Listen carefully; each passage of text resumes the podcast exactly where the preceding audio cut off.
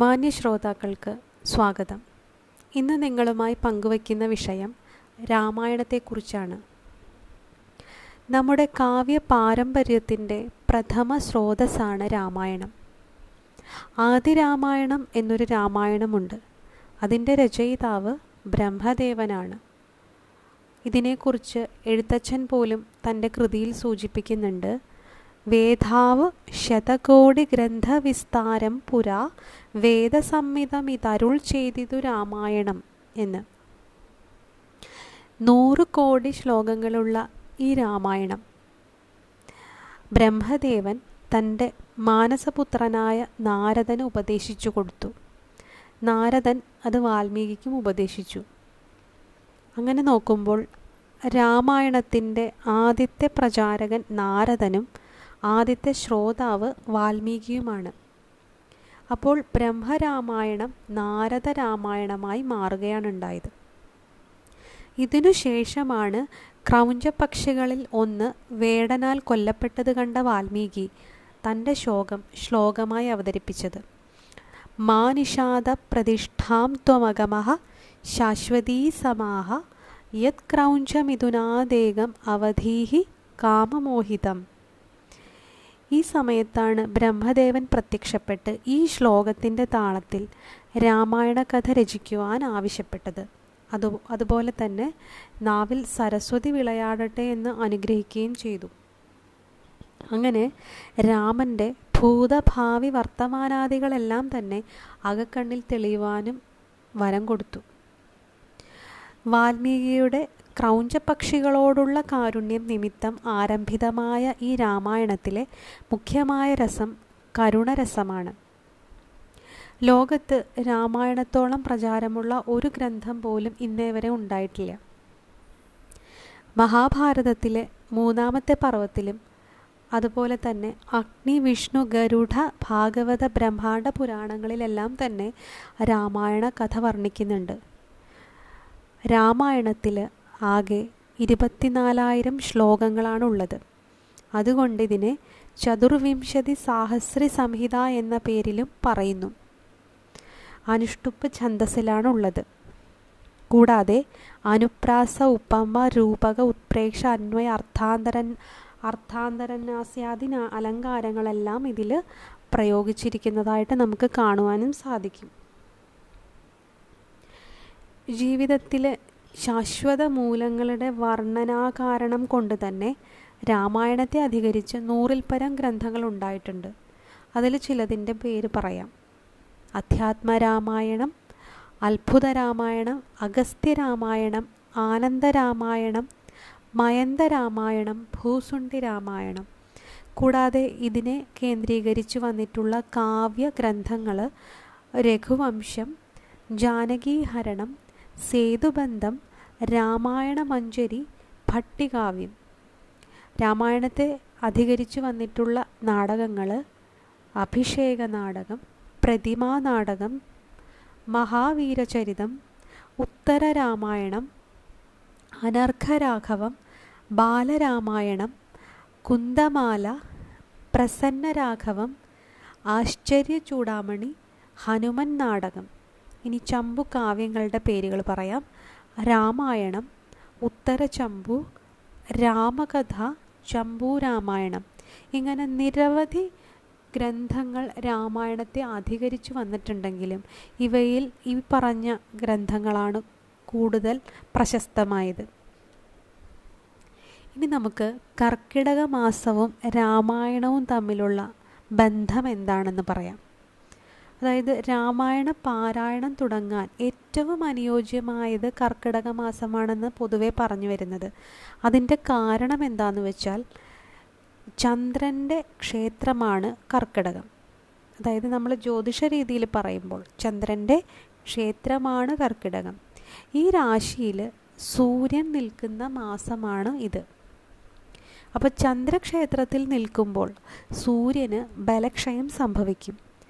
അങ്ങനെ സൂര്യന് വരുന്ന അല്ലെങ്കിൽ സൂര്യന് സംഭവിക്കുന്ന എല്ലാ മാറ്റങ്ങളും അത് എല്ലാ ജീവജാലങ്ങളെയും ബാധിക്കും. അപ്പോൾ ഇതിൽ നിന്നൊരു മോചനം നേടുന്നതിന് വേണ്ടിയിട്ടാണ് കർക്കിടകത്തിൽ ആധ്യാത്മചിന്ത മറ്റു മാസങ്ങളെ അപേക്ഷിച്ച് കൂടുതലായി വേണമെന്ന് പറയുന്നത്. അപ്പോൾ അധ്യാത്മചിന്ത വളർത്തുവാൻ രാമായണത്തേക്കാൾ ശ്രേഷ്ഠമായ അല്ലെങ്കിൽ രാമായണ പാരായണത്തേക്കാൾ ശ്രേഷ്ഠമായ മറ്റൊരു മാർഗമില്ല. അതുകൊണ്ടാണ് കർക്കിടക മാസത്തിൽ രാമായണ പാരായണം നടത്തിവരുന്നത്. അതുപോലെ തന്നെ ചന്ദ്രന് ബലം സിദ്ധിക്കുന്ന മാസമായതുകൊണ്ട് ഈ സമയത്ത് വീട്ടിൽ കൊണ്ടുവരുന്ന ഒന്നിനും ക്ഷയം സംഭവിക്കില്ല എന്നാണ് പറയപ്പെടുന്നത്. അതുകൊണ്ടാണ് ഈ മാസത്തിൽ നിറപുത്തിരി, ഇല്ലം നിറ, ലക്ഷ്മി പൂജ ഇതെല്ലാം നടത്തുന്നത്. ഇനി രാമായണം എന്ന വാക്കിനെ നമുക്കെടുക്കാം. രാമായണം എന്ന വാക്ക് രം, അയൻ എന്നിവയിൽ നിന്നുണ്ടായതാണ്. രമയതേ എന്ന് പറഞ്ഞാൽ രമിക്കുന്നവൻ എന്നാണ് അർത്ഥം. അതിനെ നമുക്ക് ഒന്നുകൂടെ വിശദമായി പറഞ്ഞാൽ ആനന്ദത്തിന് അല്ലെങ്കിൽ സാധനയിൽ രമിക്കുന്നവൻ എന്നൊരർത്ഥം എടുക്കാം. ഇവിടെ അയൻ എന്ന് പറഞ്ഞാൽ സപ്തലോകം എന്നാണ് അർത്ഥം. അതുകൊണ്ട് തന്നെ നമ്മൾ ആനന്ദത്തോടു കൂടി സപ്തലോകങ്ങൾ കടന്ന് എങ്ങനെ മോക്ഷം നേടാം എന്ന് പറയുന്നതാണ് രാമായണത്തിലെ സാരമെന്ന് ഇതിൽ നിന്ന് നമുക്ക് മനസ്സിലാക്കാം. രാമസ്യ അയനം രാമായണം. ഇവിടെ അയനം എന്ന പദത്തിന് ഗമിക്കുക അല്ലെങ്കിൽ ഗതി, വഴി മുതലായ അർത്ഥങ്ങളാണ് ഉള്ളത്. അപ്പോൾ രാമായണം എന്ന് പറയുന്നത് പരബ്രഹ്മസ്വരൂപിയായ ശ്രീരാമൻ്റെ അടുക്കൽ എത്തിക്കുന്നതും അല്ലെങ്കിൽ അവിടെ വരെ എത്തുവാൻ വേണ്ടി ഉത്സാഹിപ്പിക്കുന്നതും അതുപോലെ തന്നെ ജീവിതത്തിൻ്റെ യഥാർത്ഥ മാർഗത്തെ കാട്ടിത്തരുന്നതുമാകുന്നു.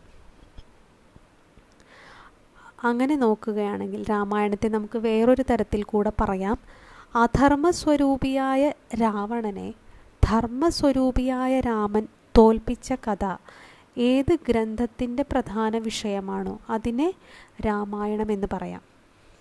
ഇവിടെ അയനം എന്ന് പറയുന്ന വാക്കിന് ആശ്രയസ്ഥാനം എന്നു അർത്ഥമുണ്ട്.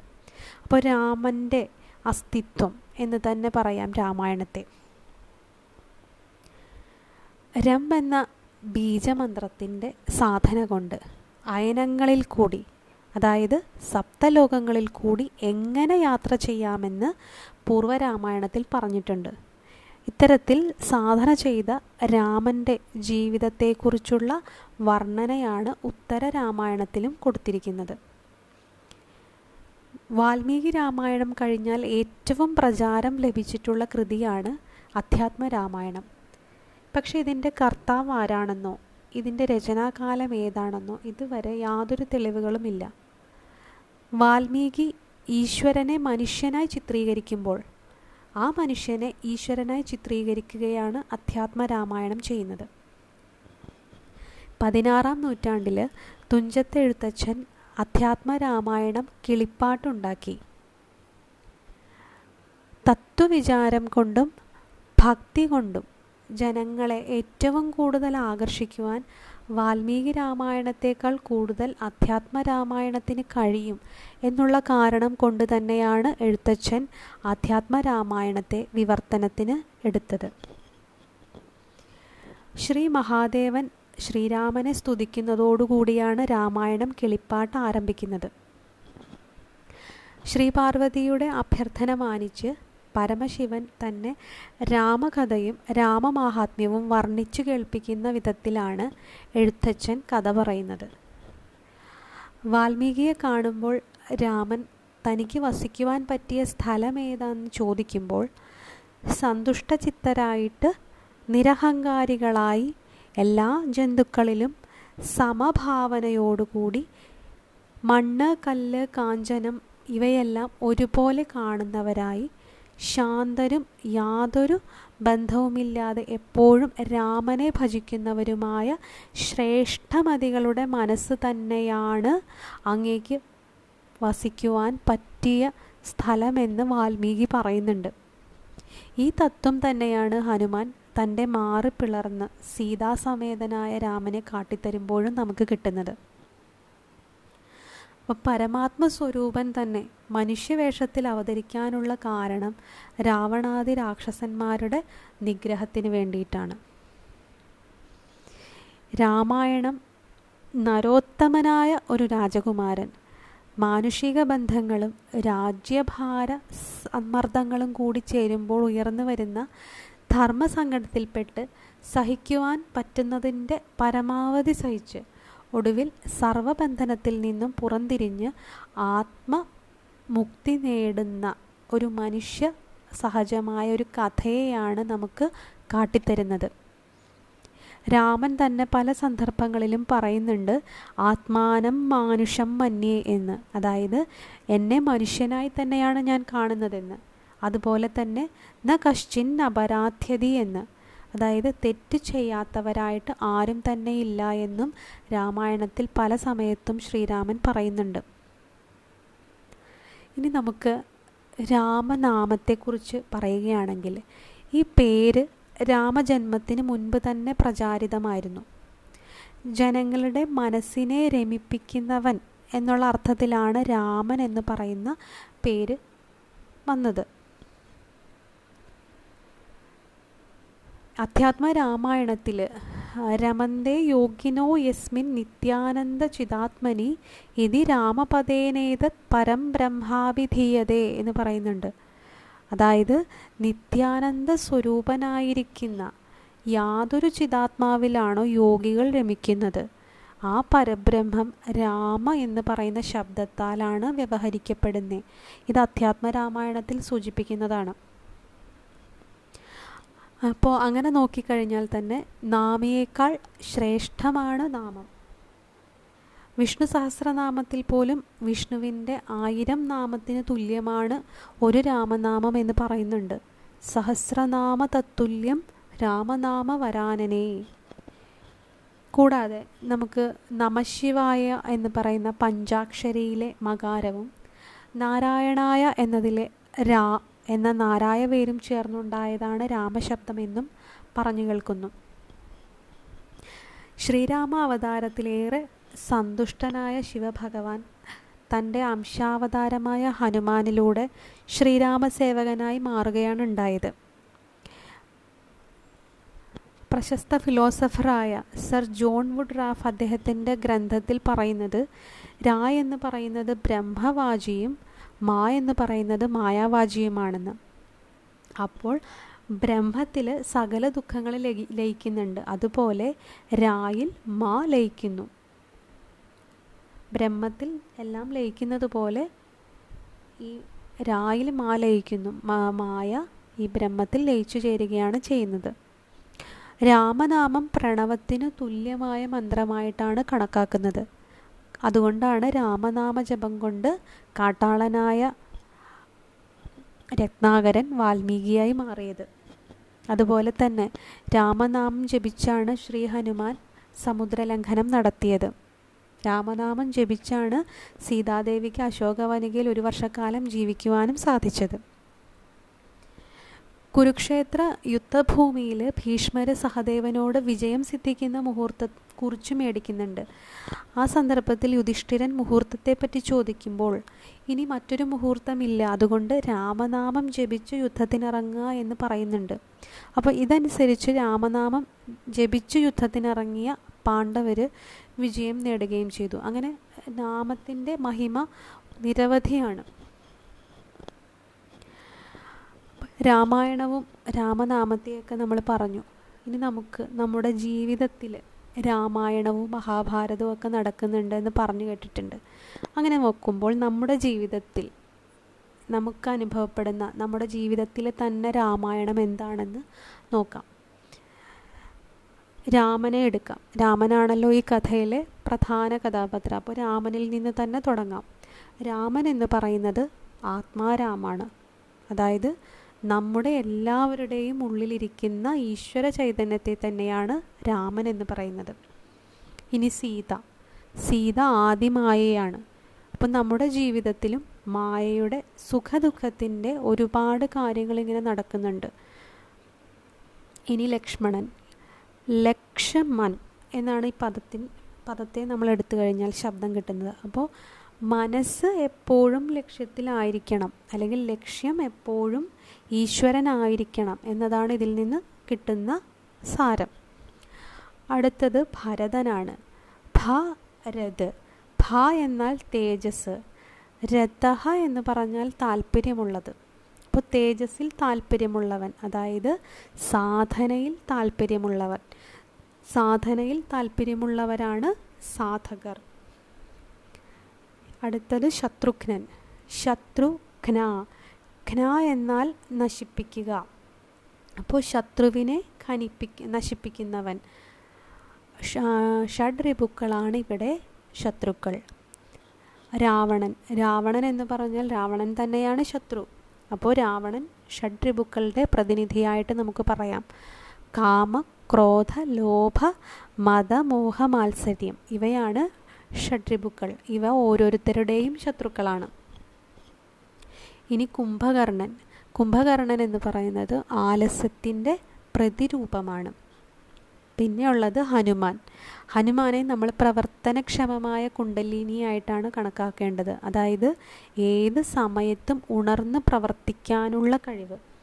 ഇങ്ങനെ രാമായണത്തിലെ ഓരോ കഥാപാത്രങ്ങൾ എടുത്താലും അത് നമ്മുടെ ജീവിതവുമായി ബന്ധപ്പെട്ട്, നമ്മുടെ ജീവിതത്തിലെ രാമായണം ആയിട്ട് ബന്ധപ്പെടുത്തി നമുക്ക് പറയാൻ സാധിക്കും.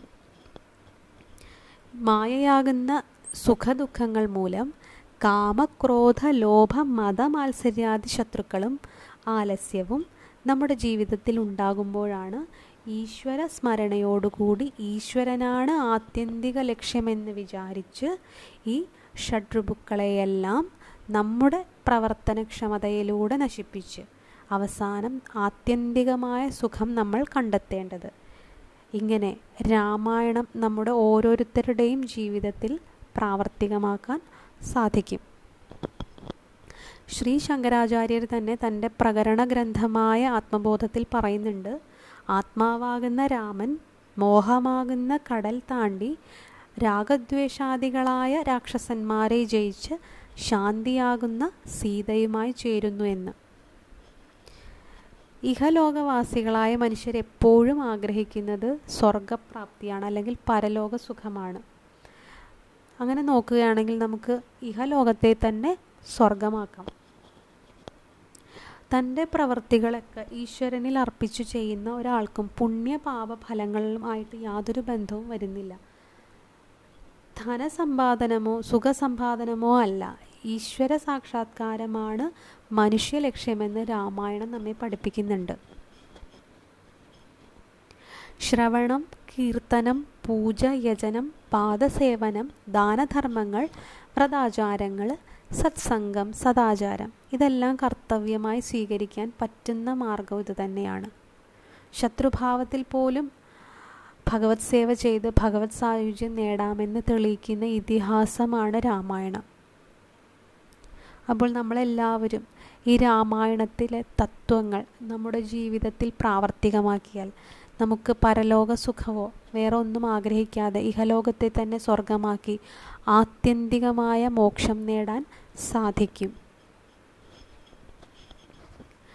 രാമനാമമന്ത്രമോദി വാണിടുന്ന മാനുഷർ ലോകമാന്യനായി ഭവിച്ചു ദിവ്യലോകമാർന്നീടും. അത്ര ശുദ്ധ സത്യപൂർണമായ രാമസത്കഥ തോന്നണം ഇവർക്കു നിത്യം രാമനാമ പാഹിമാം. എല്ലാവർക്കും ഈ രാമായണത്തിൻ്റെ തത്വങ്ങൾ ഉൾക്കൊള്ളാൻ സാധിക്കട്ടെ എന്ന് പറഞ്ഞുകൊണ്ട് അവസാനിപ്പിക്കുന്നു. നന്ദി.